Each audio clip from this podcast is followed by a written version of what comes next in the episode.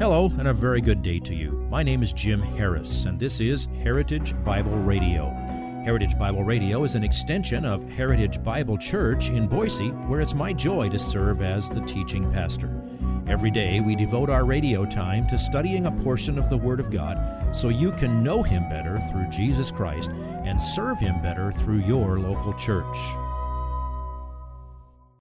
This week on Heritage Bible Radio, we continue our study of Apostle Paul's letter to the Ephesians.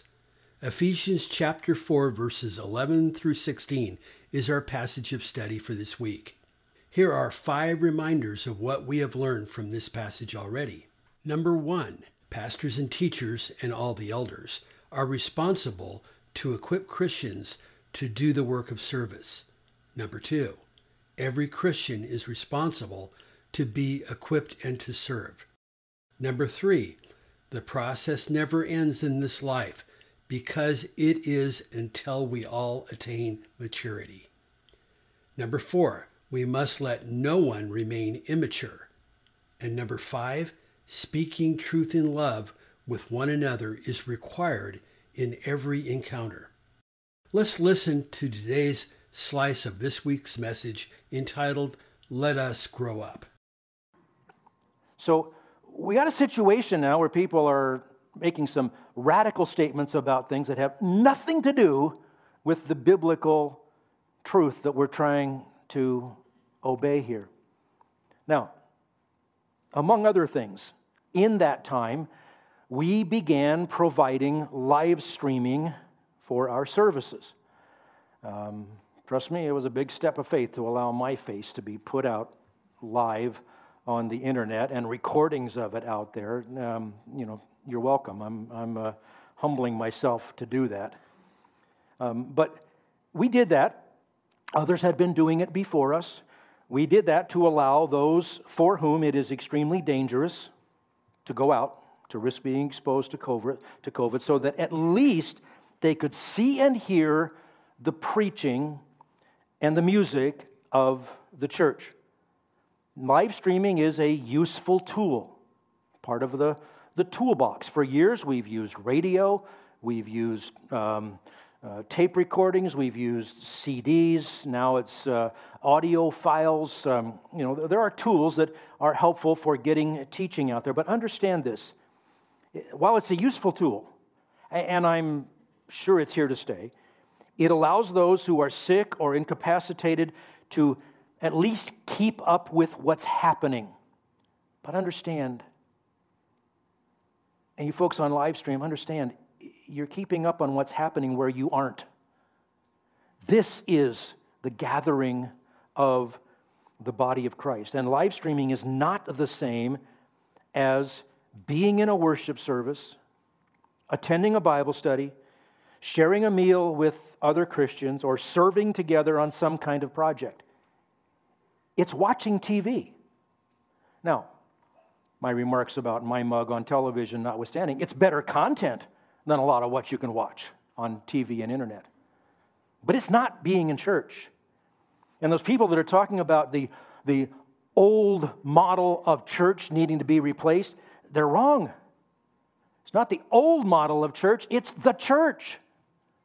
There's only one model, and we have to be it. Now, you folks that are here, gold stars for you. Praise the Lord. Glad you're here. Love you all. If you're among those who, for a time, need to remain isolated, we're really happy to have the tool to be able to let you uh, look in. But if it's necessary for you to remain physically separate from the body of which you are part, that means that there's more work to do. You're going to have to work all the harder to make sure that you don't contribute to the body of Christ being, and I'm going to invent a new sin, disjointed. We need to be joined at the joints with other Christians. So I need to say that if, you, if you're watching a live stream because you can't be here, we're really glad to be able to provide that to you.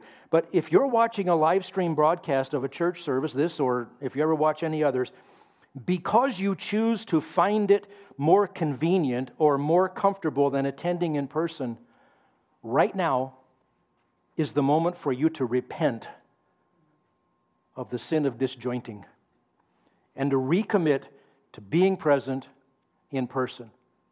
I've made a few comments sort of to that effect. I've got some people so scared now that if they can't get to church, they send me emails. And you know what? I, am not, if I've terrified you, I'm sorry about that. But that's so cool because it says, My commitment is to be there, and I'm sorry that I can't be. That has to be the attitude because we belong to each other just as profoundly as we belong to Christ. So if you must be away from us physically, be it a day, a month, a, year, until COVID is not a threat anymore, whatever that is, would you please prayerfully think about what you can do to make up for your absence? How many people might you talk to in a normal Sunday morning at church? 10? 20? 30? More? I don't know. So if you must be away, you should also make that many phone calls or send that many emails or texts or notes or cards to connect with and encourage other saints because you belong to them. And we all need each other. If you can't serve in person, please prayerfully think about other ways to serve the body of Christ, or else we're, we're dragging an anchor that we ought not to be dragging. And by the way, it's the responsibility of those of us who aren't isolated as well to help keep us all connected. You know, if you come to church and you, and you do talk to those 10 or 15 people, but you say, I, oh, I didn't see Fred and Mary today. Well, for goodness sakes, call Fred and Mary. We need each other. We need to be a portrait of how the body of Christ portrays the love that he has given to us. Normal is we all gather together.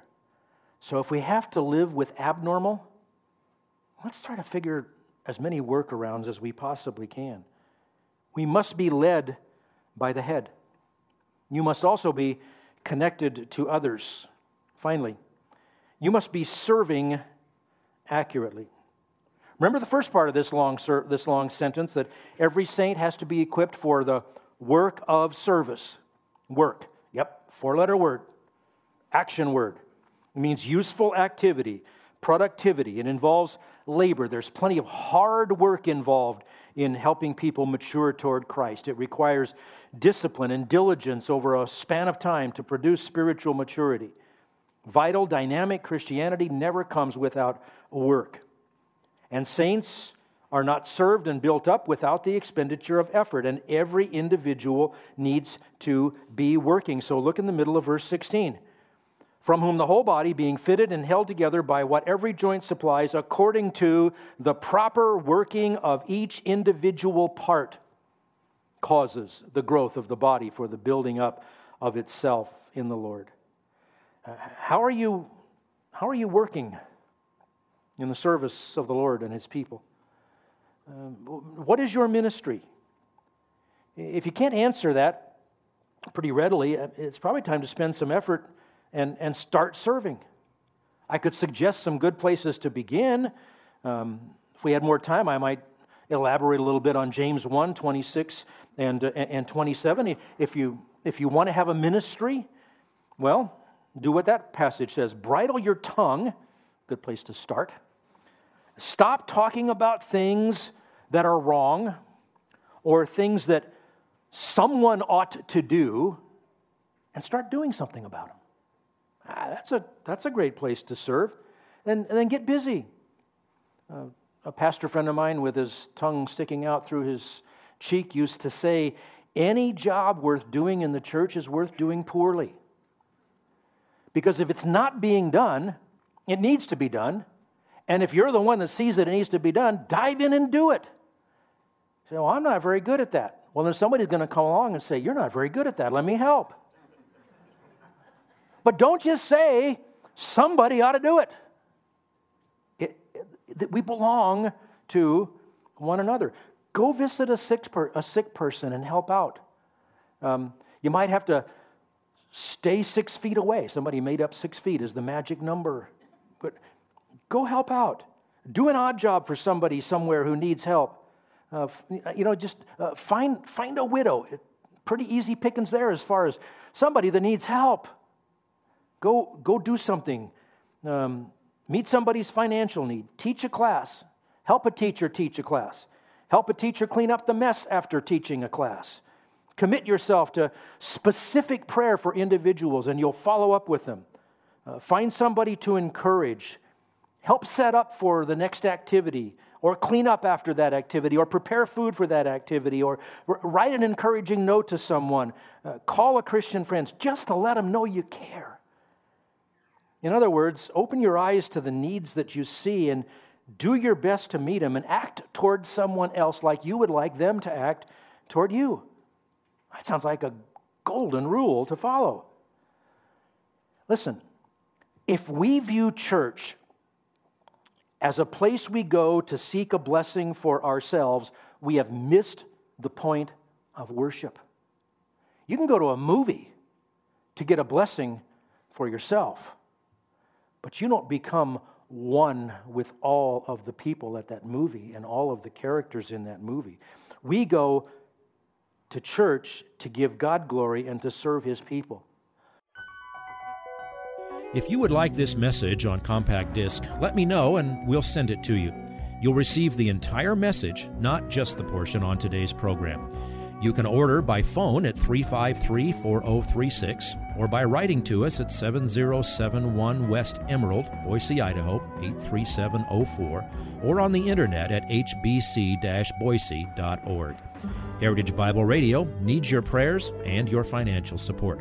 Once again, you can reach us online at hbc boise.org or by telephone at 353 4036 or by writing to us at 7071 West Emerald, Boise, Idaho 83704. And if you need a church home here in the Treasure Valley, I hope you'll visit us any Sunday at 7071 West Emerald. For Heritage Bible Radio, I'm Jim Harris. See you next time. Bye bye.